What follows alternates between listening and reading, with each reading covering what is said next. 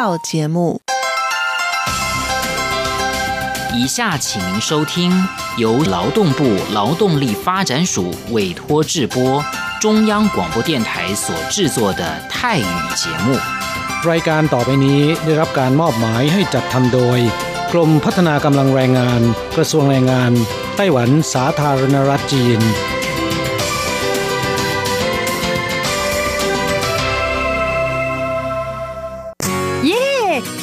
านแล้ว พวกเราไปคาราโอเกะกันเถอะ ฉันมีธุระ เธอไปกันเถอะ เอ๊ะนานที่ปีหน จะนัดไปร้องเพลงกัน หรือว่าเธอมีนัดกับชายหนุ่มจ้า ใช่ก็ดีนะสิ ฉันจะไปทำงานหาเงินต่างหาก จริงเหรอ เลิกงานแล้วยังไปหาเงินได้อีกทำไมดีจัง ไปทำที่ไหนอะจริงสิ แถวนี้มีโรงงานหนึ่งช่วงนี้ต้องการคนงานชั่วคราว ช่วงวันหยุดฉันก็ไปทำงานพิเศษที่นั่นจะได้หาเงินเพิ่มขึ้นอีกหน่อย อยากจะซื้อคอมพิวเตอร์ให้ลูกชายที่เมืองไทยลำไพไม่ได้นะ กฎหมายไต้หวันกำหนดไว้ว่า พวกเราจะต้องทำงานให้เท่าแก่ที่ยื่นขออนุญาตนำเราเข้ามาทำงานในไต้หวันเท่านั้น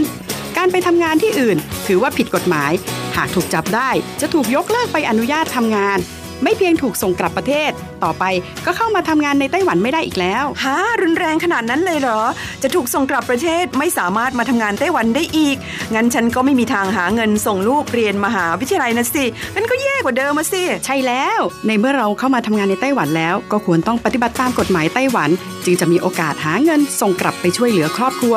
ฉันว่าเธอไปร้องเพลงกับฉันดีกว่านะ อืม ถูกอย่างที่เธอว่านั่นแหละ ฉันว่าฉันทำงานตามที่ระบุในสัญญาจ้างงานดีกว่า ไม่งั้นแทนที่จะหาเงินได้เยอะกว่าเดิมกลับ ถูกส่งตัวกลับประเทศซะนี่ ใช่แล้วทำงานอย่างถูกต้องตามกฎหมายดีกว่า ตอนนี้ไปร้องเพลงกับพวกเราได้หรือยังล่ะผู้ช่วยที่ดีของไต้หวันจูงมือกันก้าวไปข้างหน้า กรมพัฒนากำลังแรงงาน ร่วมฝ่าฟันไปพร้อมกับคุณ สนับสนุนโดยกรมพัฒนากำลังแรงงานกระทรวงแรงงานไต้หวัน วันดี สัปดาห์ที่แล้วเธอไปไหนมาเหรอทำไมไม่เจอเลย ใช่ ฉันกลับเมืองไทยมาเพิ่งกลับมาเมื่อวานก่อนที่เอง แม่ดีจังเลย แต่ทำไมรีบกลับมาเร็วจังล่ะก็ต้องขอบคุณเท่าแก่ฉันละเท่าแก่ไปทำเรื่องให้ฉันเข้ามาทำงานไต้หวันอีกครั้ง โดยผ่านศูนย์บริการจ้างตรงของรัฐบาลไต้หวัน ฮะ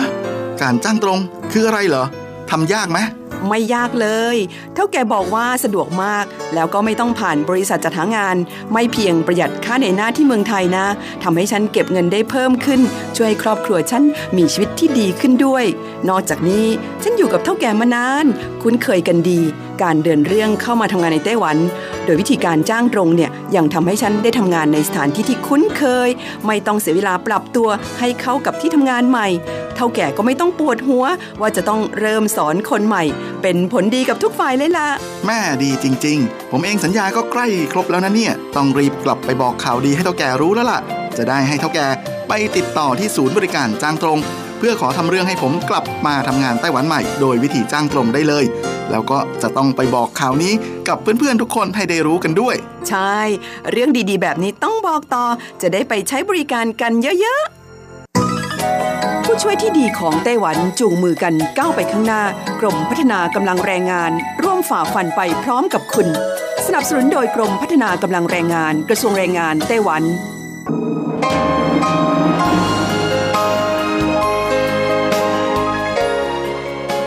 กลับมาฟังขณะนี้ท่านกำลังอยู่กับรายการภาคภาษาไทย Radio Taiwan International หรือ RTI ออกกระจายเสียงจากกรุงไทเปไต้หวันสาธารณรัฐจีน เป็นประจำทุกวันนะครับ นอกจากรับฟังทางเครื่องรับวิทยุได้แล้ว ยังสามารถรับฟังรายการผ่านระบบออนไลน์ได้ที่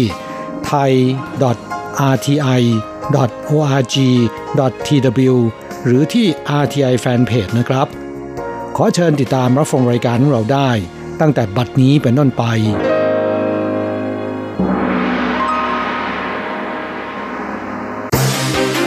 ลำดับแรก ขอเชิญติดตามรับฟัง ข่าวประจำวัน สวัสดีครับคุณผู้ฟังที่รักและเคารพทุกท่านครับสำหรับในช่วงของข่าวประจำวันที่ 12 พฤษภาคมปีพุทธศักราช 2564 ในวันนี้นะครับ ก็มีผมกฤษณัยสายประพาสเป็นผู้รายงานครับ เรามาเริ่มต้นกันที่ข่าวคราวเกี่ยวกับสถานการณ์โควิด -19 ในไต้หวันกันนะครับ ซึ่งดูเหมือนว่าเริ่มเพิ่มอุณหภูมิ ระอุขึ้นมาอย่างเห็นได้ชัดครับโดยในโหโยอีนะครับผู้ว่าการนครนิวไทเปได้สั่งปิดสถานบันเทิง 8 ประเภท ไม่ว่าจะเป็นบาร์ไนท์คลับ KTV แล้วก็ยังสั่งปิดห้องสมุด สถานที่สาธารณะอื่น ๆ ที่มีความเสี่ยงในการแพร่เชื้อด้วยนะครับ ไม่ว่าจะเป็นศูนย์ฟิตเนส ศูนย์สันทนาการของเขตต่าง ๆ แล้วก็ห้างสรรพสินค้านั้น จะต้องดำเนินมาตรการในการลงทะเบียนชื่อ แล้วก็นามสกุลจริงรวมทั้งมีหมายเลขโทรศัพท์อีเมลที่สามารถติดต่อได้ รวมทั้งควบคุมปริมาณคนเข้าออกอย่างเข้มงวด หากทำไม่ได้ก็ให้ปิดการบริการไปเลยนะครับ ร้านอาหารนั้นต้องใช้มาตรการรักษาระยะห่าง และต้องมีแผ่นกั้นระหว่างบุคคลขณะรับประทานด้วยครับส่วนทางด้านกรุงไทเปนะครับนายเคอเหวินเจ๋อผู้ว่าการกรุงไทเปนั้นบอกว่า ตอนนี้กรุงไทเปอยู่ในขั้นกึ่งระดับ 3 ของมาตรการป้องกันการระบาด โดยสั่งการให้เจ้าหน้าที่ ในที่ทำการของเทศบาลกรุงไทเปนั้น ต้องสลับกันทำงานที่บ้าน และกระจายการทำงานคนละที่ สถานพยาบาลนั้นเตรียมพร้อมรับมือแล้วก็เตรียมโรงแรมกักตัวเพิ่มอีก 200 เตียง นอกจากนี้นายเคอร์นั้นยังขอให้งดเว้นกิจกรรมทางด้านศาสนา ในช่วงนี้จนถึง 8 มิถุนายน ส่วนผู้ที่เคยเข้าร่วมพิธีแห่เจ้าแม่มาจูทางภาคกลางและใต้ ต้องสังเกตอาการของตนให้ดีนะครับ หาก พบอาการผิดปกติขึ้นเนี่ยก็จะต้องรีบไปพบแพทย์ทันที พร้อมกันนี้ยังต้องสั่งการให้เร่งเสริมกลไกการตรวจคัดกรอง ให้มีประสิทธิภาพมากยิ่งขึ้น แล้วก็ต้องทราบผลให้เร็วขึ้น เพื่อสกัดการระบาดของโควิด -19 ครับ อีกข่าวหนึ่งครับประธานาธิบดีไช่อิงเหวินในฐานะผู้นำของพรรค DBP นะครับพรรครัฐบาลไต้หวันได้กล่าวในการประชุม คณะกรรมการบริหารพรรคในวันนี้ สร้างความมั่นใจให้แก่ประชาชนย้ำว่าสถานการณ์โควิด -19 ทั้งในและต่างประเทศในช่วงนี้นั้น เริ่มระอุขึ้นอย่างเห็นได้ชัด ประเทศเพื่อนบ้านหลายประเทศ มีผู้ติดเชื้อเพิ่มมากขึ้น ส่วนในไต้หวันก็พบผู้ติดเชื้อในประเทศ แต่เมื่อมีการยกระดับมาตรการป้องกันแล้วตอนนี้อุปกรณ์เกี่ยวกับการป้องกันการระบาดรวมทั้งการรักษาโรคในไต้หวันนั้นยังพอเพียงต่อความต้องการ ขอให้ประชาชนวางใจได้ครับ ทั้งนี้นะครับท่านประธานาธิบดีชาอิงเหวินนั้นก็ได้ระบุครับบอกว่า我们一起用最严谨的态度最大的警觉配合指挥中心的指引ขอให้พวกเราต้องร่วมกันใช้ความระมัดระวังเป็นอย่างสูง ด้วยความรอบคอบ แล้วก็ให้ความร่วมมือกับศูนย์บัญชาการควบคุมโรคไต้หวันอย่างเต็มที่หนึ่งปีที่ผ่านมาเราได้ร่วมแรงร่วมใจกันควบคุมการระบาดอย่างได้ผลมาแล้ว และในอีกหนึ่งปีข้างหน้าเราก็ต้องปกป้องไต้หวันให้ได้ รักษาการเติบโตทางเศรษฐกิจอย่างมั่นคง ส่องแสงเจิดจรัสในเวทีโลก สามัคคีป้องกันการระบาดในไต้หวัน ซึ่งเชื่อว่าการร่วมแรงร่วมใจกันของทุกฝ่ายนั้น ไต้หวันจะสามารถเอาชนะความท้าทายของการระบาดระลอกนี้ไปได้อย่างแน่นอนทีเดียวครับ ส่วนทางด้านนายจางตุนหานโฆษกทำเนียบประธานาธิบดีไต้หวันนะครับก็บอกว่าท่านประธานาธิบดีนั้นได้สั่งการให้ต้องดำเนินการใน 3 ประเด็นนะครับ ได้แก่ส่วนกลางกับส่วนท้องถิ่น จะต้องมีการประสานงานกันอย่างใกล้ชิดดำเนินการด้วยความรอบคอบที่สุด ต้องมีอุปกรณ์เครื่องมือการป้องกันการระบาดและการรักษาพยาบาลที่พอเพียง และต้องชี้แจงข่าวปลอม อย่างทันท่วงทีขจัดความวิตกกังวลของประชาชนครับอีกข่าวหนึ่งครับ เรามาดูนายเฉินซือจงรัฐมนตรีว่าการกระทรวงสาธารณสุข ในฐานะผู้อำนวยการศูนย์บัญชาการควบคุมโรคระบาดไต้หวัน ได้ระบุในการแถลงข่าวบ่ายวันนี้นะครับว่า พบผู้ติดเชื้อในประเทศรายใหม่ 16 รายนะครับหนึ่งรายนั้นกำลังตรวจสอบแหล่งที่ติดเชื้ออยู่ ทุบสถิติรายวันผู้ติดเชื้อในไต้หวัน โดยเป็นผู้ติดเชื้อจากร้านเล่นเกมที่หลัวตรง เมืองอีหลาน 3 คน และผู้สัมผัสอดีตประธานสโมสรไลออน ที่ติดเชื้อก่อนหน้านี้ รวมทั้งสิ้น 10 รายนะครับสามรายนั้นกำลังตรวจสอบแหล่งติดเชื้อ นอกจากนี้ยังพบผู้ติดเชื้อจากต่างประเทศอีก 4 ราย มาจากอินเดียและฟิลิปปินส์นะครับครับยอดรวมผู้ติดเชื้อทั้งหมดในไต้หวันณขณะนี้นั้นมีทั้งสิ้น 1,231 รายนะครับเสียชีวิตเท่าเดิมคือ 12 ศพ และรักษาหายแล้ว 1,097 รายครับ ครับสถานการณ์การระบาดของโควิด -19 ในไต้หวันนั้นเพิ่มอุณหภูมิขึ้นทุกขณะครับร้านอาหารฟาสต์ฟู้ดชื่อดังอย่างแมคโดนัลล์และฟู้ดคอร์ทในคาร์ฟูนะครับตลอดจนร้านกาแฟชื่อดังอย่าง Starbucks ในไต้หวันนั้น ก็ได้ใช้มาตรการป้องกันอย่างเข้มงวด ลูกค้าทุกรายต้องลงบันทึกชื่อจริงนามสกุลจริง หมายเลขโทรศัพท์และอีเมลที่ติดต่อได้ โดยการสแกน QR code ที่ติดอยู่ที่หน้าร้านทุกแห่ง รวมทั้งต้องรักษาระยะห่างอย่างน้อย 1.5 เมตร และนั่งกันแบบนั่งสลับฟันปลานะครับ อีกข่าวหนึ่งครับเรามาดูเกี่ยวกับหลังจากที่เมื่อวานนี้นะครับศูนย์บัญชาการควบคุมโรคระบาดไต้หวันประกาศยกระดับมาตรการป้องกันการระบาดโควิด -19 เป็นระดับ 2 เช่น ห้ามการรวมกลุ่มเกินกว่า 500 คนในที่โล่งแจ้ง และร้อยคนในที่ร่มหรือในอาคาร กระทั่งมีข่าวว่าอาจยกระดับเป็นระดับที่ 3 ห้ามรวมกลุ่มเกิน 5-10 คนในอาคารและในที่โล่งแจ้ง ส่งผลให้ตลาดหุ้นไทเปวันนี้นั้นนะครับร่วงระนาวจนติดพื้นทีเดียว ระหว่างการซื้อขายร่วงลงถึงนับพันจุด แต่ก็ดีดกลับขึ้นมาจนปิดตลาดที่ปรับตัวลดลง 680.76 จุด ปิดตลาดที่ 15,902.37 จุดนะครับครับกองทุนเพื่อความมั่นคงแห่งชาตินั้นก็บอกว่าตามเปิดตลาดได้รับผลกระทบจากการปรับตัวลดลงของดัชนีตลาดหุ้นในสหรัฐ และข่าวการยกระดับมาตรการป้องกันโควิด -19 เป็นระดับ 3 ก็ยิ่งทำให้แรงซื้อในตลาดอ่อนลงอย่างชัดเจน ในขณะที่แรงเทขายนั้นกระหึ่มไปทั้งตลาดครับ นักลงทุนขาดความมั่นใจ ดัชนีหุ้นร่วงลงเกินพันจุดครับในกรณีนั้นกองทุนบอกว่าในช่วงที่ผ่านมานั้น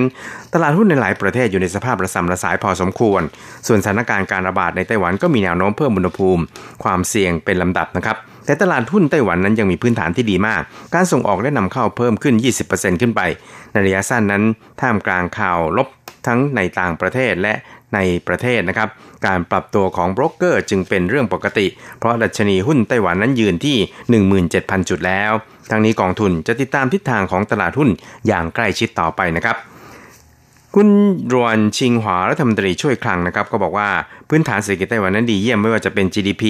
หรือการควบคุมการระบาดของโรค ดีกว่าของหลายประเทศ แต่ปัญหาในตอนนี้ก็คือการระบาดของโควิด -19 หน่วยงานที่เกี่ยวข้องนั้นก็เตรียมมาตรการรับมือไว้พร้อมแล้ว หวังว่าจะสามารถควบคุมได้ หากควบคุมได้ดีเนี่ยการนำเข้าและการส่งออก และการเติบโตทางเศรษฐกิจนั้น ก็น่าจะดีตามไปด้วยครับครับอีกข่าวหนึ่งครับเราไปดูนายเฉินซือจงรัฐมนตรีว่าการกระทรวงสาธารณสุข ในฐานะผู้อำนวยการศูนย์บัญชาการควบคุมโรคระบาดไต้หวัน ได้แสดงความวิตกกังวลเกี่ยวกับสถานการณ์โควิดในไต้หวันว่า ขณะนี้นะครับสถานการณ์ตึงเครียดมาก และมีความเป็นไปได้สูงมากครับที่จะก้าวเข้าสู่การใช้มาตรการป้องกันในระดับที่ 3 ตอนนี้ศูนย์บัญชาการนั้นได้สั่งการให้โรงพยาบาลที่ใช้เป็นสถานที่ในการรักษาผู้ป่วย ติดเชื้อโควิด -19 และโรงพยาบาลที่พร้อมรับมือต้องเคลียร์เตียงผู้ป่วยเพื่อเตรียมการทุกอย่างให้พร้อมครับ ทั้งนี้ไต้หวันได้ประกาศมาตรการป้องกันโควิด -19 ระดับ 2 ตั้งแต่เมื่อวานนี้นะครับ เนื่องจากพบผู้ติดเชื้อที่ไม่ทราบต้นตอถึง 6 ราย และสร้างความวิตกกังวลให้แก่ประชาชนโดยทั่วไปนะครับ และในเช้าวันนี้นั้นนายเฉินซือจงก็ได้กล่าวตอบข้อสักถามของสสในการประชุมคณะกรรมาการสาธารณสุขนะครับ โดยบอกว่าสถานการณ์ตอนนี้เนี่ยเครียดมาก แต่ก็ไม่ได้ยืนยันว่าจะมีการยกระดับมาตรการป้องกันเป็นระดับ 3 หรือไม่นะครับครับนายเฉินบอกว่าแน่นอนครับว่าเรานั้นมีแผนการรับมือเป็นขั้นเป็นตอนอยู่แล้ว ตอนนี้ก็อยู่ระดับที่ 2 และขอเรียนให้ท่านสสทราบว่า เรามีความเป็นไปได้สูงมากนะครับที่จะเข้าสู่ระดับที่ 3 เพราะตอนนี้สถานการณ์ตึงเครียดมาก จึงต้องขอเรียกร้องให้ประชาชนนั้น ให้ความร่วมมือร่วมกันอุดช่องโหว่ของการระบาด หากการอุดช่องโหว่ในคราวนี้ล้มเหลว ก็คงต้องเข้าสู่ระยะที่ 3 แน่ครับครับระดับการใช้มาตรการป้องกันโรคของศูนย์บัญชาการนั้น ในระดับที่ 2 เมื่อพบผู้ติดเชื้อในประเทศที่ไม่ทราบต้นต่อ ส่วนระดับ 3 เมื่อพบการแพร่เชื้อในชุมชน 3 รายขึ้นไปใน 1 สัปดาห์ หรือมีผู้ติดเชื้อในประเทศที่ไม่ทราบต้นต่อวันเดียวกันนี่นะครับ ถึง 10 รายขึ้นไป และเมื่อถึงระดับ 3 ก็จะต้องสวมหน้ากากอนามัย ทุกครั้งที่ออกจากเคหสถานห้ามการรวมตัวในที่ร่มเกินกว่า 5 คนขึ้นไป กลางแจ้ง 10 คนขึ้นไป กิจการที่เกี่ยวกับการดำรงชีพ การรักษาความสงบเรียบร้อย การบริการที่จำเป็นและการรักษาพยาบาลตลอดจน งานราชการนั้นให้ประกอบกิจการตามปกติ ส่วนกิจการอื่น ๆ และสถานที่สาธารณะนะครับ จะต้องปิดการให้บริการนะครับ ชุมชนที่เกิดการระบาด หากจำเป็นต้องอุดช่องโหว่อย่างรวดเร็ว สมาชิกในชุมชนนั้นก็ต้องให้ความร่วมมือในการตรวจเชื้อ และห้ามออกจากบริเวณที่ปิดล้อมด้วย รวมทั้งยกเลิกกิจกรรมรวมกลุ่ม และหยุดเรียนนะครับ ครับนายเฉินนั้นบอกอีกครับบอกว่าตอนนี้ไต้หวันนั้นมีเตียงผู้ป่วยประมาณ 3,000 เตียง แม้จะยังเหลือค่อนข้างมาก แต่ก็ได้สั่งการให้สถานพยาบาลต่างๆ ที่ใช้สำหรับการกักตัว และรับมือการระบาดดำเนินการเช็ค และเคลียร์เตียงที่มีอยู่ เพื่อเตรียมพร้อมรับมือร่วงหน้าครับสุดท้ายเราไปดูเรื่องของ WHO กันบ้างครับ โดย WHO นั้นก็จะมีการจัดการประชุม WHA ประจำปีนี้นะครับในวันที่ 24 พฤษภาคม ซึ่งในหนังสือเชิญที่ WHO มีถึงสมาชิกทั้งหมดและฐานะ สังเกตการนะครับก็ได้ระบุให้ลงทะเบียนภายในวันที่ 10 พฤษภาคมที่ผ่านมา แต่จนถึงเย็นวันที่ 10นะครับตามเวลาท้องถิ่นของ WHO ไต้หวันนั้นก็ยังไม่ได้รับหนังสือเชิญทำให้ไต้หวันไม่มีโอกาสเข้าร่วมการประชุมดังกล่าวติดต่อกันเป็นปีที่ 5 แล้ว ตั้งแต่ปี 2017 เป็นต้นมาครับ ซึ่งเจ้าหน้าที่ WHO นั้นบอกว่าประเด็นไต้หวันนั้น ว่าจะเข้าร่วมการประชุมในปีนี้หรือไม่นั้นต้องให้สมาชิก 194 ประเทศของ WHO ร่วมกันลงมติเสียงข้างมาก โดยหลีกเลี่ยงที่จะกล่าวถึงข้อเรียกร้องของประเทศสมาชิก G7 และสหรัฐที่สนับสนุนไต้หวันเข้าร่วมการประชุมดังกล่าวเพียงย้ำว่า WHO นั้นมีความร่วมมือด้านเทคนิคกับไต้หวันอยู่แล้วนะครับ ครับมาร์กเรตแฮร์ริสโฆษก WHO ตอบคำถามผู้สื่อข่าว เกี่ยวกับประเด็นไต้หวันผ่านอีเมลย้ำว่าปัญหาการเป็นสมาชิกสังเกตการณ์ของไต้หวันนั้นต้องให้สมาชิก 194 ประเทศ ร่วมกันพิจารณาและตัดสินใจว่า จะเชิญไต้หวันเข้าร่วมการประชุมหรือไม่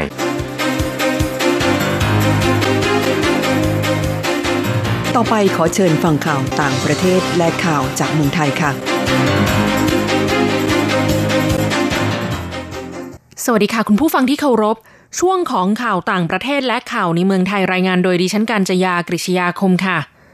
ข่าวต่างประเทศสำหรับวันนี้นั้นเริ่มจากข่าว อินโดนีเซียเผย วัคซีนซีโนแวคป้องกันเสียชีวิตได้ร้อยละ98 เมื่อวันที่ 12 พฤษภาคม หัวหน้านักวิจัยของอินโดนีเซีย เปิดเผยผลการศึกษา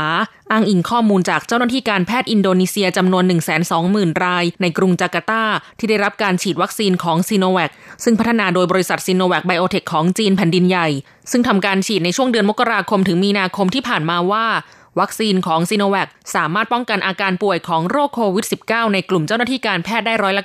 94 ป้องกันการเสียชีวิตสูงถึงร้อยละ 98 และป้องกันการเข้ารักษาตัวในโรงพยาบาลได้ร้อยละ 96 แม้ผลการทดลองทางคลินิกระยะ 3 ของวัคซีนดังกล่าวในแต่ละประเทศ จะมีประสิทธิภาพที่แตกต่างกันทั่วโลกก็ตาม ด้านสมาคมแพทย์อินโดนีเซียเผยข้อมูลที่ระบุว่า ตัวเลขแพทย์ที่เสียชีวิตจากโรคโควิด -19 ลดลงอย่างมีนัยสำคัญ นับตั้งแต่อินโดนีเซียเริ่มโครงการฉีดวัคซีนในปีนี้ เมื่อเดือนมกราคมอินโดนีเซียพบแพทย์เสียชีวิตจำนวน 64 ราย เป็นสถิติสูงสุดนับตั้งแต่การเกิดโรคโควิด -19 ระบาดในประเทศ ต่อมาในเดือนกุมภาพันธ์ อินโดนีเซียพบแพทย์เสียชีวิตลดลงครึ่งหนึ่ง และลดเหลือเพียง 8 รายในเดือนเมษายน ผลการศึกษาดังกล่าวมีขึ้นหลังอินโดนีเซียเคยเปิดเผยผลการทดลองคลินิกระยะที่ 3 ของวัคซีนที่พัฒนาโดยซีโนแวคว่า มีประสิทธิภาพป้องกันโรคโควิด -19 ได้ร้อยละ 65 ขณะที่ผลการทดลองในตุรกีมีประสิทธิภาพป้องกันโรคได้ร้อยละ 91.25 และบราซิลร้อยละ 50.04 ขณะนี้อินโดนีเซียฉีดวัคซีนป้องกันโควิด -19 ให้ประชาชนไปแล้วเกือบ 9 ล้านคน และตั้งเป้าฉีดวัคซีนให้ได้ 181 ล้านคนภายในเดือนมกราคมปีหน้า จากประชากรทั้งหมดประมาณ 270 ล้านคน สถิติยอดผู้ติดเชื้อสะสมกว่า1ล้าน7แสนคน เสียชีวิตกว่า 45,000 คนจำนวนผู้ติดเชื้อและผู้เสียชีวิตสูงที่สุดในภูมิภาคเอเชียตะวันออกเฉียงใต้ ข่าวต่อไป WHO เผย โควิดสายพันธุ์อินเดียระบาดเพิ่มอีกรวม 44 ประเทศแล้ว องค์การอนามัยโลกหรือ WHO เปิดเผยว่าเชื้อโควิด -19 สายพันธุ์ B1617 หรือที่เรียกว่าเชื้อโควิดสายพันธุ์อินเดีย ซึ่งพบการระบาดครั้งแรกในอินเดียเมื่อเดือนตุลาคมปีที่แล้ว แพร่ระบาดใน 44 ประเทศแล้ว จาก 6 ภูมิภาคขององค์การอนามัยโลก ในระบบฐานข้อมูลแบบเปิดจีโนม และองค์การอนามัยโลกยังได้รับรายงานตรวจพบการระบาดของเชื้อโควิดสายพันธุ์อินเดียเพิ่มอีก 15 ประเทศอังกฤษเป็นประเทศที่พบยอดผู้ป่วยติดเชื้อโควิดสายพันธุ์อินเดียเป็นจำนวนมาก นอกเหนือไปจากอินเดีย ก่อนหน้านี้องค์การอนามัยโลกได้ประกาศให้เชื้อโควิดสายพันธุ์อินเดียเป็นสายพันธุ์ที่น่ากังวล ซึ่งรวมเชื้อโควิดอีก 3 สายพันธุ์ที่พบการระบาดครั้งแรกในอังกฤษ บราซิล และแอฟริกาใต้ด้วย เชื้อโควิดกลายพันธุ์เหล่านี้มีอันตรายกว่าเชื้อโควิดสายพันธุ์ดั้งเดิม เนื่องจากแพร่เชื้อได้รวดเร็วทำให้มีผู้เสียชีวิตมากขึ้น และต้านทานวัคซีนป้องกันโรคโควิด -19 ได้มากขึ้นกว่าเดิม ต่อไปขอเชิญคุณผู้ฟังรับฟังข่าวในเมืองไทยค่ะ กระทรวงสาธารณาสุขเปิดให้ Walk-in ฉีดวัคซีนโควิดเข็มแรกทุกจังหวัดแล้ว นายอนุทินชาญวีรกูล รองนายกรัฐมนตรี และรัฐมนตรีว่าการกระทรวงสาธารณสุขกล่าวว่า ที่ประชุมมีมติเห็นชอบ เพิ่มการจัดหาจำนวนวัคซีนโควิด -19 อีก 50 ล้านโดส เพื่อเตรียมไว้ฉีดให้ประชากร ซึ่งจะทำให้ประเทศไทยมีวัคซีนโควิด -19 ในปี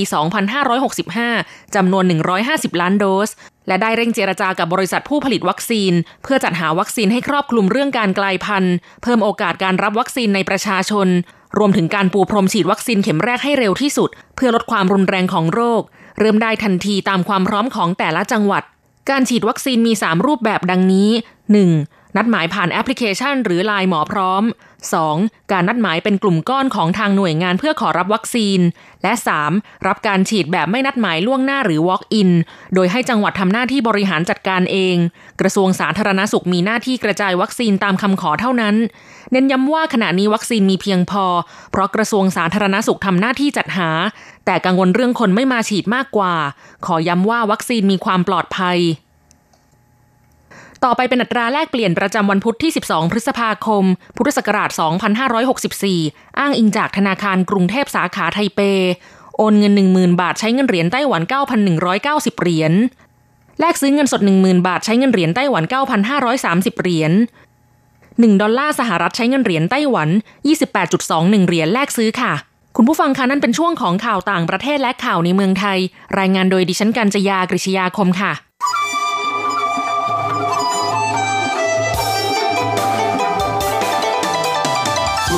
限的爱向全世界传开，永恒的关怀，来自台湾之音。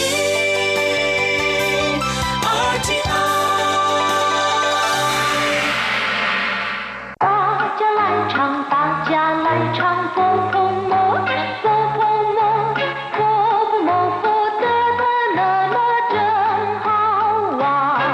สวัสดีครับเพื่อนผู้ฟัง พบกันในวันนี้เราจะมาเรียนบทเรียนที่ 8 ของแบบเรียนชั้นกลาง บทที่ 8จะมัดเซาไปอย่างไร ในบทนี้นะครับ เราจะมาเรียนคำสนทนาที่ใช้ในการถามทาง 终极华语绘画上册第八课怎么走？一对话。我要到南部去，该怎么走？坐巴士走高速公路比较快。 下了高速公路就到了吗？对，就到南部车站了。ที่ป้าเคอจะมาเจ้าบทที่ 8 ไปอย่างไร นักท่องเที่ยวคนหนึ่งต้องการไปเที่ยวภาคใต้ แต่ไม่รู้จะไปอย่างไร จึงถามคนข้างทางที่เดินผ่านไปมาว่า我要到南部去该怎么走ผมจะไปทางใต้ ควรจะไปอย่างไรหนานปู้ก็คือภาคใต้ตอนใต้ 我要到南部去ผมจะไปทางใต้该怎么走จะต้องไปอย่างไร คนข้างทางเมื่อถูกถามนะครับ ก็ตอบว่า坐巴士去走高速公路比较快นั่งรถบัสไปทางด่วนจะเร็วกว่า坐巴士ก็คือนั่งรถบัส หรือรถโดยสารประจำทาง走高速公路ไปทางด่วนปีเจ้าควาย จะเร็วกว่า ถ้าเป็นปีเจ้ามั่น แปลว่า ช้ากว่าคำว่าปีเจ้า แปลว่ากว่า แปลว่า เปรียบเทียบนะครับ อย่างเช่นว่า ปีเจ้าเกาสูงกว่า ปีเจ้าอาย เตี้ยกว่า ปีเจ้าเศร้าผอมกว่า ปีเจ้าพังอ้วนกว่า ปีเจ้าเห่าดีกว่า ปีเจ้าห้วยเลวกว่า หรือว่า ไม่ดีกว่า ปีเจ้าย่งกง ขยันกว่า นักท่องเที่ยวคนเดิมยังข้องใจนะครับ จึงถามขึ้นอีกว่า下了高速公路就到了吗ลงจากทางด่วนก็ถึงแล้วหรือ ลงจากทางด่วนก็ถึงแล้วใช่ไหม下了ก็คือลงจาก高速公路คือทางด่วน就到了吗ก็ถึงแล้วหรือ หรือแปลว่า ก็ถึงแล้วใช่ไหม对就到南部车站了ใช่แล้ว ก็จะถึงสถานีขนส่งภาคใต้แล้วล่ะ เชอร์จันแปลว่าสถานีขนส่ง หรือสถานีรถประจำทาง หนานปู้เรียนไปแล้วนะครับ ก็คือภาคใต้ จิ้วเต้าหนานปู้เชอร์จันล่ะ ก็จะถึงสถานีขนส่งภาคใต้แล้วครับผู้ฟังทราบความหมายของคำสนทนาในบทนี้แล้ว ต่อไปขอให้พลิกไปที่หน้า 36 นะครับ เราจะไปเรียนรู้คำศัพท์ใหม่ๆ ในบทเรียนนี้กันป้าชื่อ แปลว่ารถบัส หรือรถโดยสารประจำทางคำนี้เป็นภาษาอังกฤษนะครับ มาจากคำว่าบัส คนจีนเรียกทับศัพท์ลงไปว่าบัส แต่ว่าในภาษาจีนการจะออกเสียงให้เหมือนกับในภาษาอังกฤษนั้นก็เป็นไปได้ยากนะครับ จึงเรียนเสียงเป็นป้าชื่อส่วนคำว่ารถโดยสารประจำทางนะครับ ในภาษาจีนก็มีชื่อเรียกอีกชื่อหนึ่งว่า กงกงชี่เชอหรือเรียกย่อว่ากงเชอก็ได้นะครับคำว่ากงกงก็แปลว่า สาธารณะ หรือของส่วนรวม ชี่เชอก็คือรถยนต์กงกงชี่เชอจึงหมายถึงรถประจำทาง อย่างไรก็ตามนะครับ เมื่อพูดถึงรถโดยสารประจำทาง เราสามารถพูดว่าป้าชื่อหรือกงกงชี่เชอหรือพูดย่อๆว่ากงเชอก็ได้ตามแต่ถนัดนะครับ ศัพท์คำต่อไป หนานผู้ แปลว่าภาคใต้ ทางใต้ เฉพาะคำว่าหนานก็แปลตรงตัวว่าใต้หรือว่าทิศใต้อยู่แล้วนะครับ ตรงข้ามกับคำว่าเป่ยที่แปลว่าเหนือ ยกตัวอย่างเช่น หนานหยาง หมายถึงประเทศหรือหมู่เกาะต่างๆ ที่อยู่ทางตอนใต้ของจีนแผ่นใหญ่ เช่น ประเทศไทย หมู่เกาะมาเลเซีย และอินโดนีเซียเป็นต้น ซึ่งอยู่ทางทะเลตอนใต้ของจีนแผ่นใหญ่ ชาวจีนจึงเรียกประเทศเหล่านี้รวมๆกันว่า หนานหยาง คำว่าหยาง แปลว่าทะเลหรือว่ามหาสมุทรหนานป้านเฉียว ก็คือซีกโลกใต้ หนานจีขั้วโลกใต้ ส่วนคำว่าปู้ แปลว่าส่วนหรือว่าภาค เช่นเน่ยปู้ แปลว่าส่วนที่เป็นภายใน หรือภายในนั่นเองปู้เฟินแปลว่าส่วนหนึ่ง ไม่ใช่ทั้งหมดนะครับ เรียกว่าปู้เฟินต้าปู้เฟินแปลว่าส่วนใหญ่เฉาปู้เฟินแปลว่าส่วนน้อย หนานปู้ ก็คือภาคใต้ เป่ยปู้ ภาคเหนือ ตงปู้ ภาคตะวันออก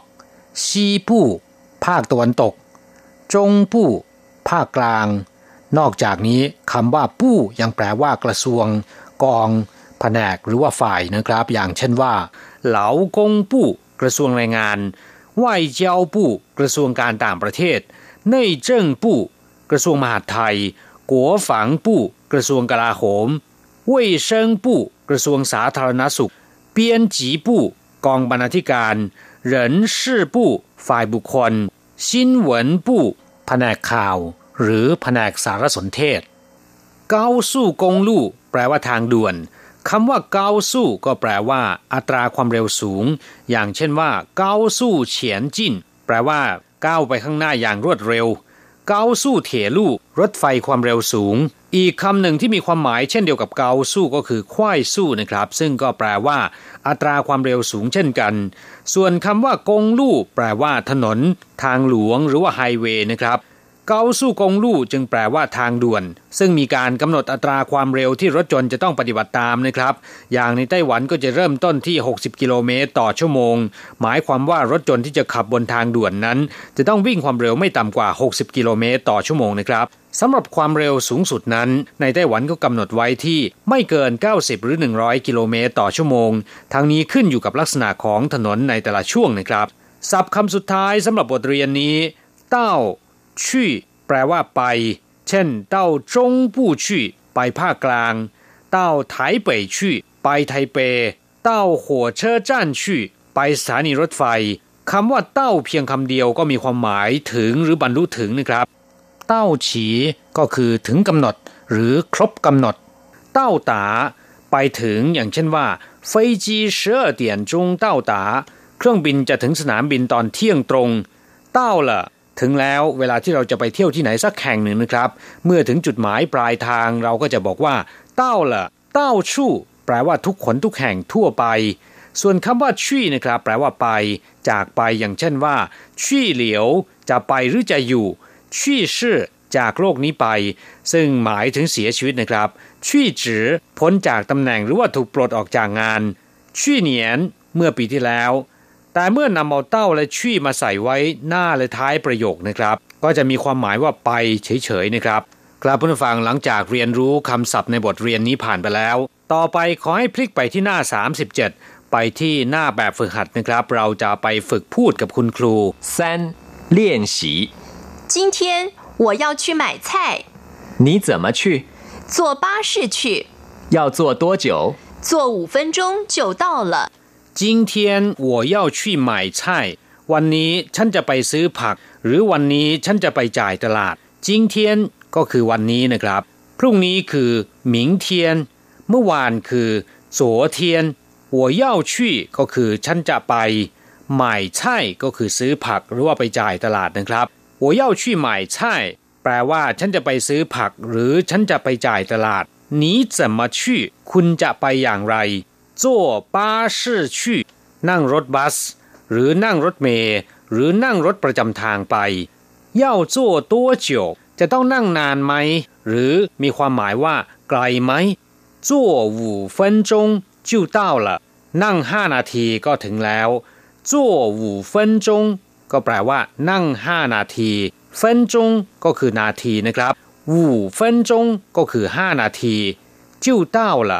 ก็ถึงแล้ว ครับเพื่อนผู้ฟังถ้าหากว่าท่านมีเครื่องรับวิทยุเทปนะครับ จะใช้วิธีบันทึกช่วงสนทนาภาษาจีนกลางของเราไว้ แล้วก็เปิดฟังหลาย ๆ ครั้งก็จะทำให้ท่านสามารถเรียนรู้ภาษาจีนได้อย่างถูกต้องแม่นยำแล้วก็สามารถพูดได้ง่ายขึ้นนะครับ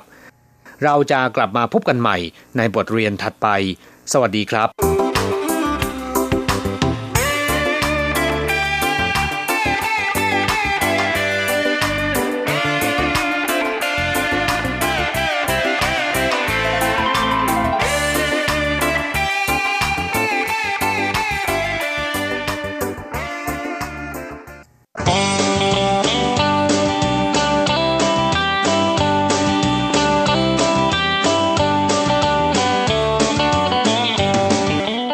ลับผู้ฟังขณะนี้ท่านกำลังอยู่กับรายการภาคภาษาไทย RTI เอเชียสัมพันธ์ลำดับต่อไปขอเชิญท่านมาร่วมให้กำลังใจแด่เพื่อนแรงงานไทยที่ประสบปัญหาและความเดือดร้อน ในช่วงไขปัญหาแรงงาน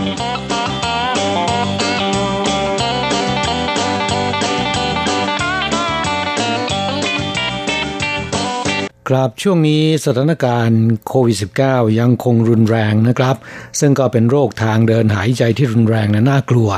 มีการระบาดระลอกใหม่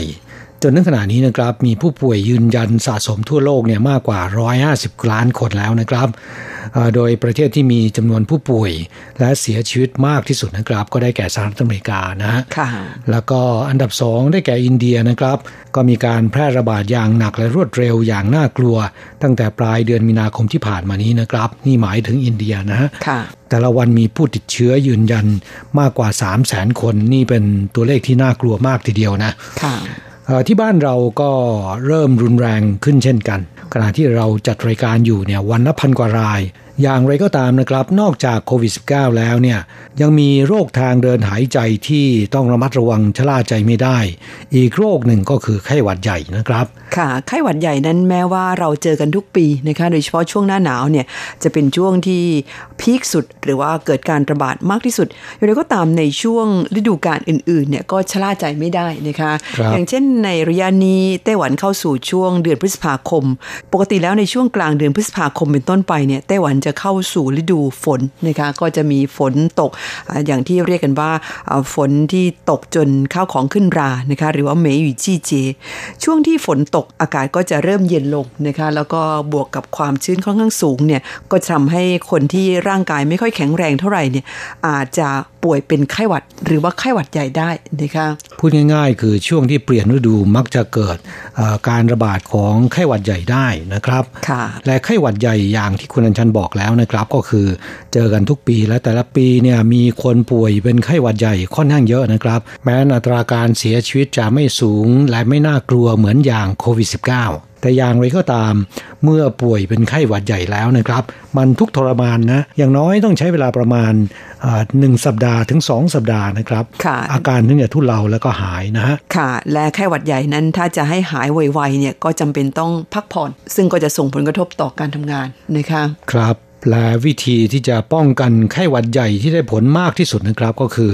เอ่อรับการฉีดวัคซีน ไข้หวัดใหญ่นะฮะค่ะอย่างเราฉีดกันเป็นประจำทุกปีนะคะครับโดยปกติแล้วนะครับการฉีดวัคซีนก็จะฉีดช่วงปลายปีถึง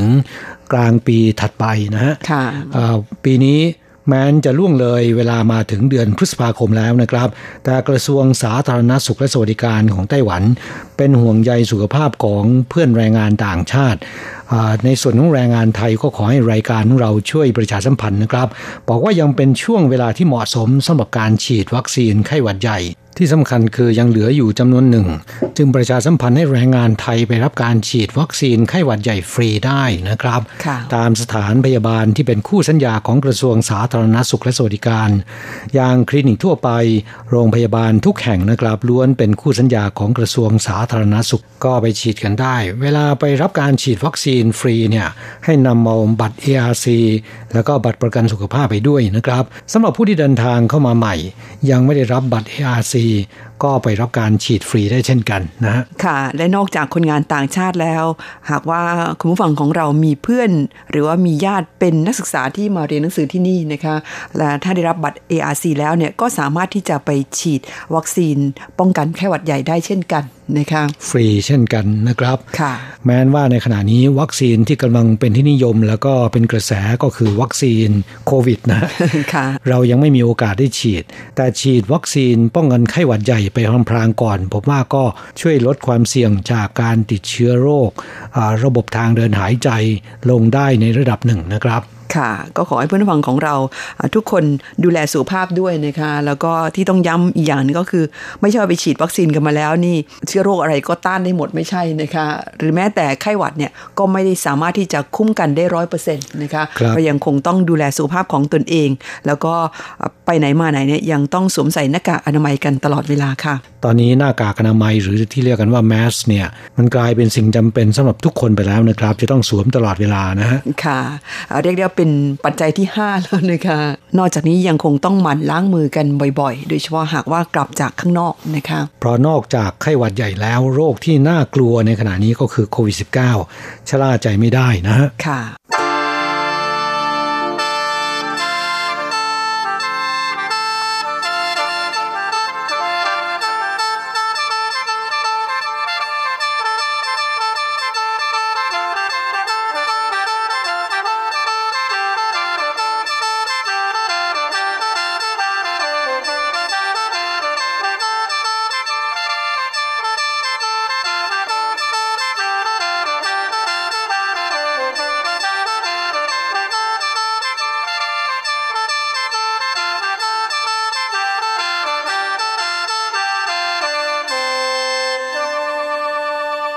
ต่อไปจะแนะนำกฎหมายที่มีหลักประกันและคุ้มครอง ผู้ใช้แรงงานที่ประสบอุบัติเหตุจากการทำงานนะครับ ซึ่งกฎหมายฉบับนี้คุ้มครองผู้ใช้แรงงานมากขึ้นนะค่ะแต่ว่าที่ผ่านมานั้นสำหรับคนงานที่ทำงานในภาคการผลิตเนี่ยก็มีกฎหมายคุ้มครองเรื่องของอุบัติเหตุจากการทำงานอยู่แล้วไม่ใช่เหรอมีคะกองทุนประกันภัยแรงงานในการคุ้มครองอยู่แล้วนะครับ อุบัติเหตุจากการทำงานเนี่ยก็เป็นส่วนหนึ่งในระบบการประกันภัยแรงงานอยู่แล้ว เป็นสิทธิประโยชน์ส่วนหนึ่งนะคะแต่อย่างไรก็ตาม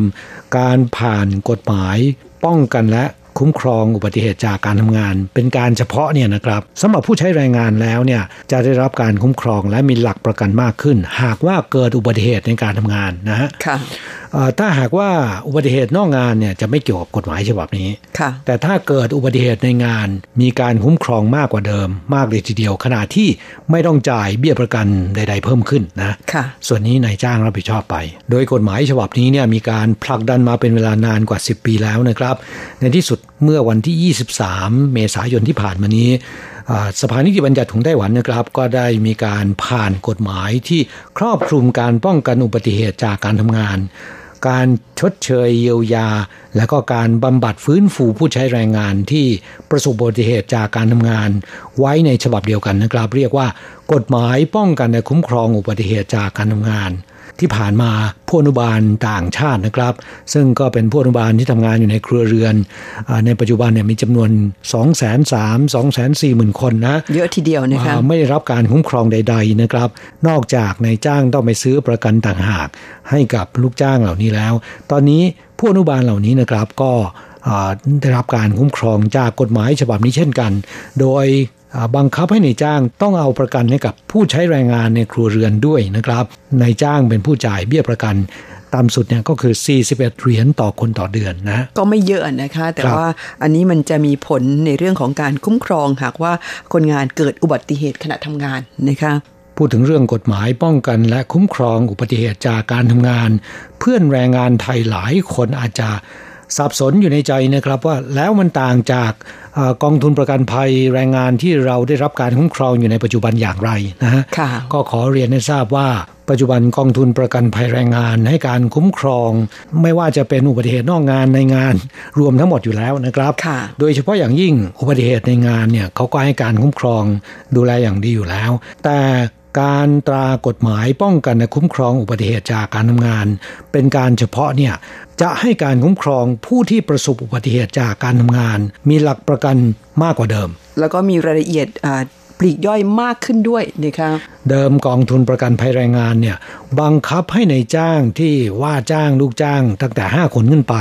ถึงจะเข้าประกันนะ ถ้าต่ำกว่า 4 คนเนี่ยจะเข้าก็ได้ หรือไม่เข้าประกันก็ได้ ไม่ได้บังคับ แน่นอนเมื่อไม่ได้บังคับเนี่ยในายจ้างส่วนใหญ่ก็จะไม่เอาประกันเลยนะค่ะเพราะว่าการเข้าประกันเนี่ยในายจ้างต้องจ่ายเบี้ยประกันภัยถึง 70%ช่วยคนงานนะคะครับเพราะฉะนั้นในายจ้างส่วนใหญ่หรืออาจจะกล่าวได้ว่าทั้งหมดเลยก็ว่าได้นะครับ ที่ว่าจ้างลูกจ้างไม่ถึง 5 คน คือต่ำกว่า 4 คนเนี่ยไม่เข้าประกันภัยแรงงานเลย ค่ะ รวมถึงคนที่ทำงานในครัวเรือนอย่างผู้อนุบาลต่างชาตินะครัคะบความจริงผู้อนุบาลต่างชาติเนี่ยเขาไม่ได้ห้ามว่าเข้าประกันภัยแรงงานไม่ได้นะฮะขึ้นอยู่กับความสมัครใจ ผู้อนุบาลในครัวเรือน ปัจจุบันเนี่ยมีประมาณ 2 3 0 0 0 2 4 0 0 0 0คน และช่วง 20 ปีที่ผ่านมานี้มีเพียงแค่ 21 คนเท่านั้นนะครับ ที่เข้าประกันภัยแรงงานนะ ต้องบอกว่ามีเพียง 21 คนเท่านั้นที่นายจ้างใจปั้มนะคะยอมจ่ายเบี้ยประกันภัยแรงงาน ให้คนงานเข้าสู่ระบบประกันภัยแรงงานได้ เมื่อกฎหมายป้องกันและคุ้มครองอุบัติเหตุจากการทำงานประกาศใช้แล้วนะครับ ตอนนี้ไปไม่เกิน 4 คนรวมผู้อนุบาลในครัวเรือนด้วย จะต้องเข้าประกันตามกฎหมายฉบับนี้ โดยนายจ้างเป็นผู้จ่ายเบี้ยประกัน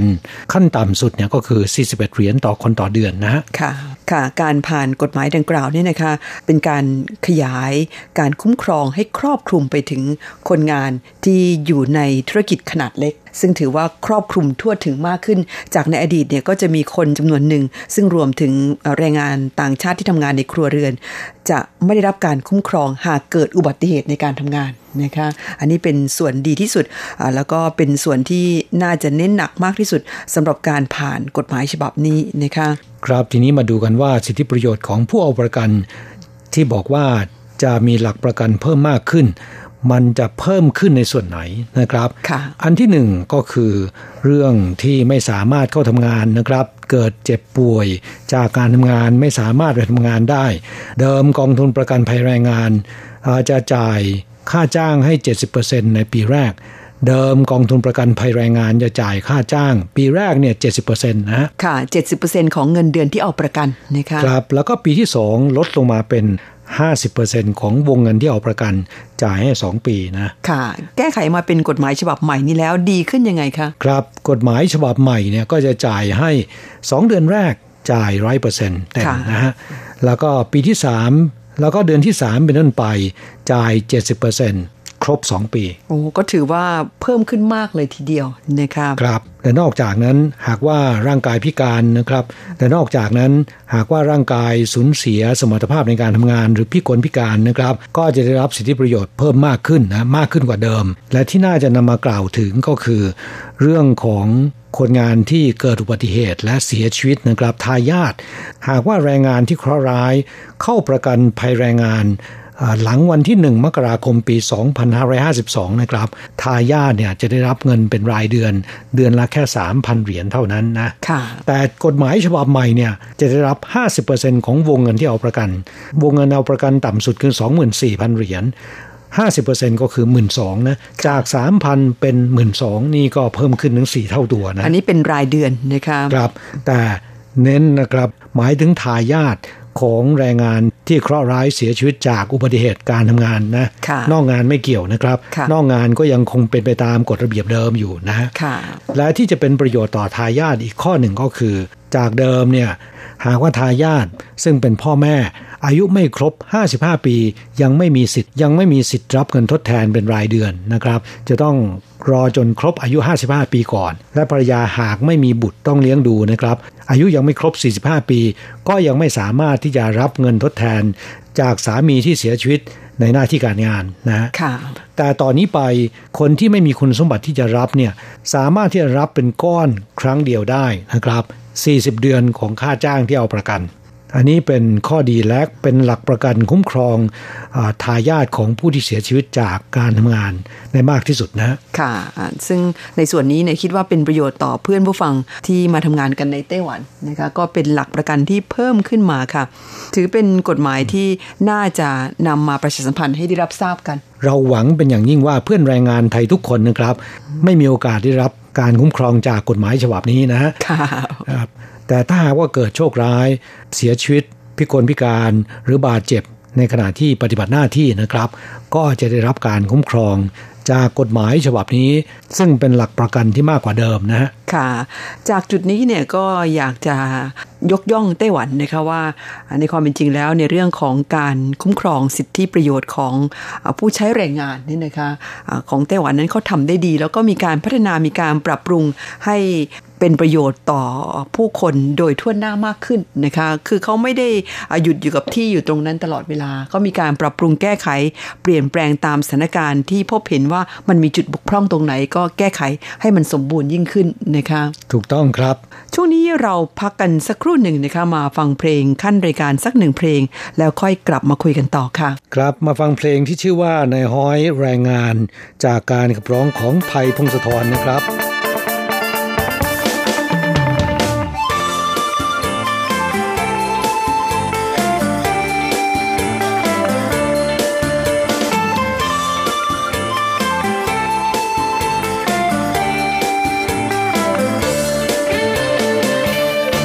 ตะของด้วยลำแข้งลำขาที่ถูกสร้างมา เพื่อสู้งานหนักสะพายชีวิตบนทางลำบากอนาคตฝากไว้กับโชคชะตา จากความหลัง จากท้องนาแผ่นดินหอมอีกเกืองเดือนดาว เข้าสู่โรงงาน ห่างใหญ่ห่างน้อย ชีวิตซ้ำรอย ยังเป็นเหมือนเก่า เหนื่อยยามใดคิดทอดบ้านเฮาเป็นอยู่อย่างนี้ เส้นทางผู้คนพลัดบ้าน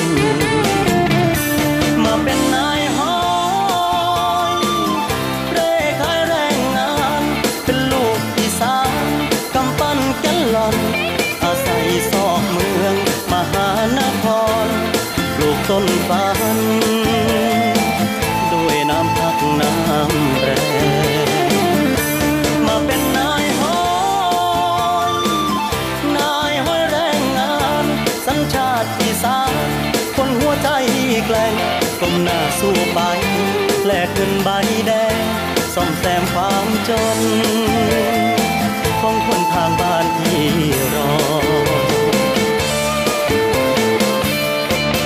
ความเห็นใจ ผู้ใหญ่เจ้านาย อย่าเอาเปรียบลาย บางทีมันพอ เป็นคนเหมือนกัน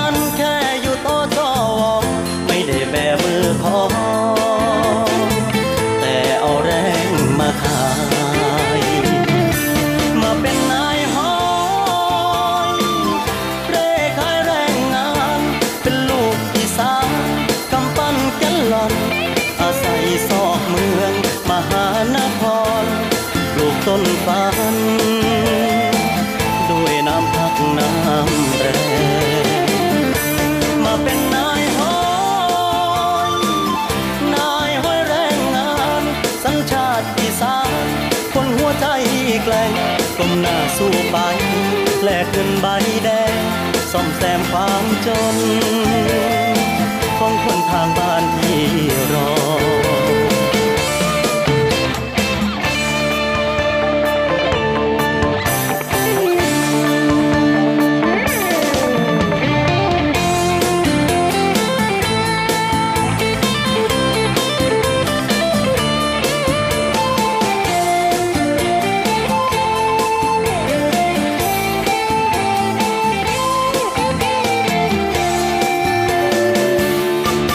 ความเห็นใจ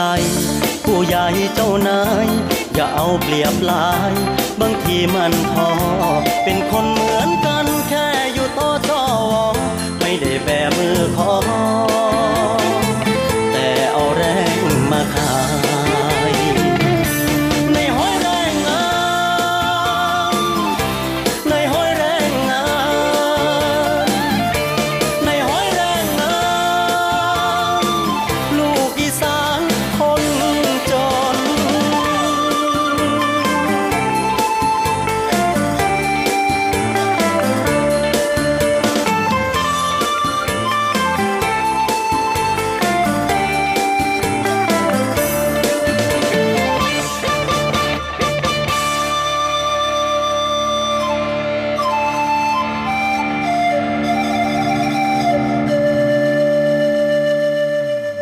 ครับช่วงหลังรายการเรามาตอบปัญหาของเพื่อนผู้ฟังที่ถามเข้าสู่รายการนะครับ ค่ะฉบับนี้เป็นจดหมายของเพื่อนฟังที่ส่งเข้ามาถามมาเมื่อวันที่ 10 มีนาคมนะคะบอกว่าขุนแผนแสนสถานอันนี้เป็นชื่อนามแฝงนะคะคุณขุนแผนแสนสถานบอกว่าสวัสดีครับ มีเรื่องอยากสอบถามหน่อยสำหรับข่าวผลกระทบจากโควิด -19 แรงงานต่างชาติที่ทำงานครบ 12 ปี ก่อน 30มิถุนายน 2564 ขยายการต่อสัญญากับในจ้างเดิมได้อีก 6 เดือน อันนี้คือต่อจากคนที่ครบ 17 มีนาคมใช่ไหมครับ คือของผมเนี่ยจะครบ 18 กรกฎาคมจะสามารถต่ออีก 6 เดือนได้หรือไม่ ของคุณเลยกำหนดไปแล้วนะครับ ต้องรอประกาศใหม่นะฮะค่ะ ซึ่งกระทรวงแรงงานจะมีการประกาศเมื่อใกล้จะถึงกำหนดนะครับ คือก่อน 30 มิถุนายน ว่าหลังจากครบกำหนดคือวันที่ 30 มิถุนายนไปแล้วนะครับ จะมีการต่อให้อีกหรือเปล่า แต่ดูจากสถานการณ์ในปัจจุบันนะ ถ้าเดือนมิถุนายนยังเป็นแบบนี้นะครับ น่าจะมีการต่อให้อีกนะ ค่ะเอ่อเพราะฉะนั้นอะก็คงต้องรอติดตามข่าวนะคะ เราก็อะบอกล่วงหน้าไม่ได้นะคะครับเพียงแต่ว่าดูจากสถานการณ์แล้วมีโอกาสเป็นไปได้ที่จะต่อกันอีก อีกท่านหนึ่งคุณมยุรีบุปผาชื่นค่ะ ถามเข้ามาว่าสวัสดีค่ะ มีเรื่องอยากสอบถามหน่อยค่ะ ที่เขาประกาศต่อสัญญาโควิด -19 อีก 6 เดือนสำหรับคนที่จะหมดสัญญาจาก 17 มีนาคมไปจนถึง 30 มิถุนา2564 นั้นสำหรับคนที่ต่อรอบแรกแล้ว 6 เดือน สัญญาจะหมดเดือน 5 นี้ ต่อได้อีกไหมคะ ต่อได้ครับไม่ว่าคุณจะอ่าต่อเป็นครั้งแรกครั้งสองหรือครั้งที่สามแล้วก็ตามนะครับ ใครก็ตามที่จะครบสัญญาก่อนวันที่ 30 มิถุนายนต่อได้ทั้งนั้น อีกท่านหนึ่งคุณชัยล่ากันหา สวัสดีครับพี่ครับ ผมจะหมดสัญญาจ้างงานในเดือนหน้า อันนี้เป็นจดหมายเดือนมีนาคม เดือนหน้าคงจะเป็นเดือนเมษายนนะคะวันที่9ถึง10 มีสัญญาทำงานชั่วคราวอะที่เขาเรียกกันว่าสัญญาโควิดต่อใช่ไหมครับ ขอบคุณมากครับ นี่ตกข่าวนะคะเนี่ยครับ เพื่อนแรงงานไทยท่านนี้ใช้คำน่ารักนะครับ สัญญาโควิดนะค่ะอ่าสามารถที่จะต่อได้นะฮะใครที่ครบ 12 ปี 14 ปีสำหรับผู้อนุบาล หรือใครที่ครบแล้วแล้วก็ได้รับการต่อระยะสั้น 3 เดือน 3 เดือนตอบแล้ว 2 ครั้ง 6 เดือนตอบแล้ว 1 ครั้ง ถ้าหากว่าครบก่อน 30มิถุนายนนี้นะครับ สามารถต่อได้ทั้งนั้นนะฮะค่ะสำหรับคนที่ครบสัญญาแล้วก็ได้รับการต่อมาแล้ว 3 ครั้ง ครั้งนี้เป็นครั้งที่3เนี่ยถือได้ว่าต่อได้ 1 ปีแล้วนะฮะ และยังมีแนวโน้มว่าจะได้ต่ออีก ค่ะ ก็คงต้องรอดูกันช่วงก่อนถึงวันที่ 30 มิถุนายนก็คงจะประกาศก่อนล่วงหน้าสัก 2 สัปดาห์นะคะครับเพราะฉะนั้นใครที่จะครบสัญญาหลังวันที่ 30 มิถุนายนนะครับ ไม่ว่าจะเป็นครบสัญญา 12 ปี หรือว่าครบสัญญาหลังจากมีการต่อขยายนะฮะค่ะก็ขอให้อดใจรอไปก่อนนะครับ รายการของเราจะนำมาประกาศให้ทราบก่อนที่จะถึงกำหนดนะ อีกท่านหนึ่งคุณเอนะคะสาวิตรีอ่าบอกว่าสวัสดีค่ะ รบกวนสอบถามหน่อยที่เราประกาศไปว่า จะมีการต่ออายุสัญญาไปอีกจนถึงวันที่ 30 มิถุนายนนั้นแบบนี้แปลว่า หลังมิถุนายนแล้วมีสิทธิ์เข้ามาทำงานได้ใช่ไหมคะ สแกนนิ้วมีสิทธิ์ผ่านไหมคะสแกนนิ้วแปลว่าอะไรคะบางคนให้เปลี่ยนชื่อ แต่ตัวของเราคิดว่าน่าจะขึ้นอยู่กับลายนิ้วมือที่สแกนมากกว่า ว่าจะได้หรือไม่ ไม่ทราบเหมือนกันว่าเพื่อนผู้ฟังท่านนี้นะครับอยู่ในไต้หวันหรืออยู่ในเมืองไทยอ๋อถ้าอยู่ในไต้หวันเนี่ยคุณครบสัญญาก่อน 30 มิถุนายน สามารถต่อสัญญาออกไปได้อีก 6 เดือนนะครับ แต่คนที่ครบสัญญาหลังวันที่ 30 มิถุนายนไปแล้วเนี่ยต้องรอประกาศจากทางการ แต่ในข้อความที่คุณเขียนเข้ามานะครับ ดูเหมือนว่าคุณจะอยู่ที่ประเทศไทยใช่ไหม ดิฉันมาดูด้านหลังของจดหมายนะคะ บอกว่าคือกรณีของหนูเนี่ยหนีแทร็กอ้าวหนีแทร็กเป็นคนงานหนีแทร็กค่ะ แล้วมีสิทธิ์จะผ่านเข้ามาได้ไหมคะ ต้องลองเสี่ยงดูหรอคะ เห็นว่าถ้ารายงานตัวตามสตมจะเข้าได้หลังหมดแบล็คลิสต์หนึ่งปี ไม่ขึ้นอยู่ว่าได้สแกนนิ้วมือหรือเปล่า แต่ถ้าถูกจับไม่สามารถเข้าได้ ดูเหมือนเป็นคนละเรื่องกับที่เรื่องของโควิดแล้วนะคะอ่าช่วงต้นถามเรื่องโควิด ช่วงท้ายกลายเป็นเรื่องแรงงานหลบหนีนะครับค่ะก็ขอเรียนให้ทราบว่ายกเว้นแต่คุณได้เข้าไปรายงานตัวหรือเข้ามอบตัวตามที่ทางการเขา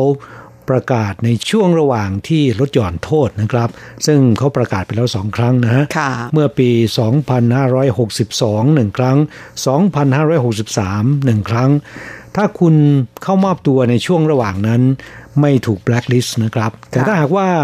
เลยจากช่วงนั้นไปเนี่ยถูกจำกัดเข้าไต้หวัน เดิมจาก 3 ปีขยายเป็น 5 ปี แล้วก็เท่าที่ทราบเนี่ยตอนนี้คือ 8 ปีนะค่ะ เพราะฉะนั้นใครที่จะหลบหนีต้องคิดให้ดีนะ เพราะมันมีผลย้อนหลังนะคะ อีกท่านหนึ่งก็เกี่ยวกับเรื่องของคนหนีแทร็กเหมือนกันอ่ากระโดดไปเรื่องของคนหนีแทร็กแล้วนะคะ คุณปากกาที่โดดเดี่ยว ถามว่าสวัสดีค่ะมีเรื่องอยากสอบถามหน่อยค่ะ ข่าวเกี่ยวกับการส่งผีน้อยกลับบ้านเนี่ยคาดว่า ปีนี้จะมีไหมคะอ่าในไต้หวันไม่มีผีน้อยนะแต่ค่ะมีคนงานที่หลบหนีในจ้างนะครับ ผีน้อยที่เกาหลีนั้น หมายถึงว่าลักลอบเข้าเมืองนะค่ะในไต้หวันอ่าคนงานผิดกฎหมาย หมายถึงคนงานที่เดินทางเข้าสู่ไต้หวัน โดยถูกต้องตามกฎหมาย แต่ว่าหนีสัญญาจ้างนะแหม้แต่ดิฉันว่าช่วงหลังจากที่อ่าไต้หวันเขาเปิดให้คนไทยเดินทางมาท่องเที่ยวในไต้หวันได้แบบฟรีวีซ่านี่ก็มีผีน้อยนะ คุณอย่าหาว่าไม่มีนะคะครับเห็นมี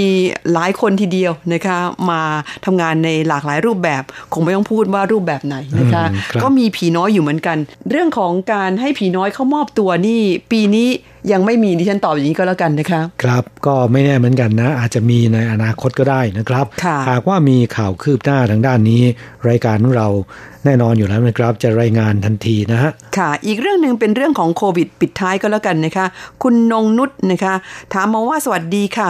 คืออยากสอบถามรายละเอียดในการเดินทางเข้าไต้หวันค่ะว่ามีกฎระเบียบอะไรบ้างในช่วงสถานการณ์โควิด ช่วงเดือนเมษายนยังกักตัวกันกี่วันคะหากได้รับการฉีดวัคซีนโควิด ที่ไทยครบ 2 เข็มแล้วเนี่ยเข้าไต้หวันยังต้องกักตัวอีกไหม ครับถ้าเป็นแรงงานต่างชาติเนี่ยผมคิดว่ายังตามเดิมนะฮะค่ะแต่สำหรับนักธุรกิจแล้วนะครับ ตอนนี้ทางไต้หวันกำลังเอ่อเล็งที่จะปฏิบัติตามวิธีปฏิบัติของสากล หลาย ๆ ประเทศเขาทำพาสปอร์ตโควิดนะฮะค่ะอ่าไต้หวันก็เตรียมที่จะทำเหมือนกัน แต่ณเวลาที่เราบันทึกรายการยังไม่ได้ประกาศนะครับค่ะเห็นบอกว่าช่วงกลางๆเดือนพฤษภาคม หากว่าสถานการณ์ดีขึ้นเนี่ยอาจพิจารณาใช้ระบบ พาสปอร์ตโควิดค่ะ ก็คือใครที่ฉีดโควิดแล้วเข้ามาอาจกักตัวลดน้อยลง แต่อันนี้ยังไม่ได้มีการประกาศนะคะเป็นเพียงอ่าการวางแผนเท่านั้นยังไงถ้าเกี่ยวกับเรื่องของการกักตัวลดน้อยลง หรือไม่ต้องกักตัวยังไงเนี่ยหรือมีการเริ่มใช้พาสปอร์ตโควิดแล้วเนี่ยเราจะมีการประกาศหรือว่ารายงานข่าวให้ทราบในทันทีนะคะ ครับเวลาของเราในวันนี้ ใกล้จะหมดลงแล้วนะครับ ช่วงท้าย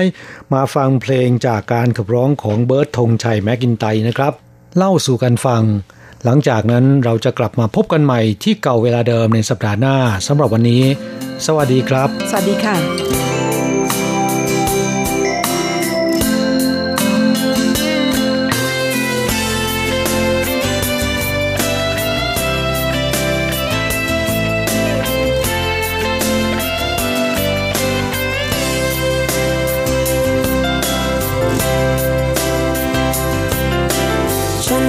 จำเสมอที่เธอเคยบอกกับฉัน คิดแล้วยังตื่นตันเกินอธิบาย นึกถึงคำคำนั้นทุกวันที่ห่างกันไป เหมือนมันเป็นโยงใยที่ส่งถึงกัน ไม่ว่าเราจะโชคดี หรือบางทีที่ร้องไห้ ต่างคน สนใจจะฟัง เพราะว่าในชีวิตเรื่องจริงมันต่างจากฝัน ฝันไม่เคยมีวันที่เจ็บช้ำใจ มีผู้คนอยู่รอบกายเหมือนไม่มีไม่เห็นใคร แต่ใจใจฉันยังมีเธอ แสงไฟ วันที่ใจมัวมน ขอเพียงใครสักคนห่วงใยกัน วันที่เสียน้ำตา วันที่ฟ้าเปลี่ยนพัน เธอก็ยังมีฉันอยู่ทั้งคน ฝนที่ตกทางโนอนหนาวถึงคนทางนี้ อยากได้ยินทุกเรื่องราวยังนอนดึกอยู่ใช่ไหม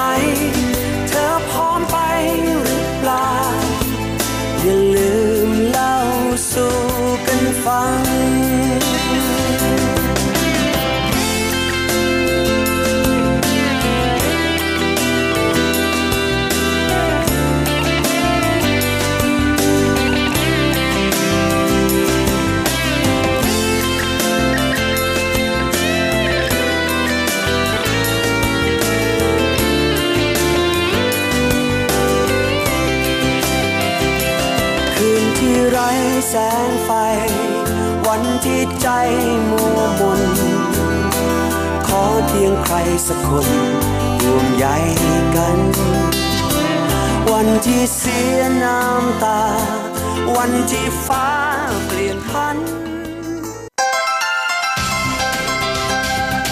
以上节目是由劳动部劳动力发展署委托制播，中央广播电台制作的泰语节目。 ที่ท่านรับฟังจบลงไปแล้วนั้น เป็นรายการที่ได้รับมอบหมายให้จัดทำโดย กรมพัฒนากำลังแรงงาน กระทรวงแรงงาน ไต้หวันสาธารณรัฐจีน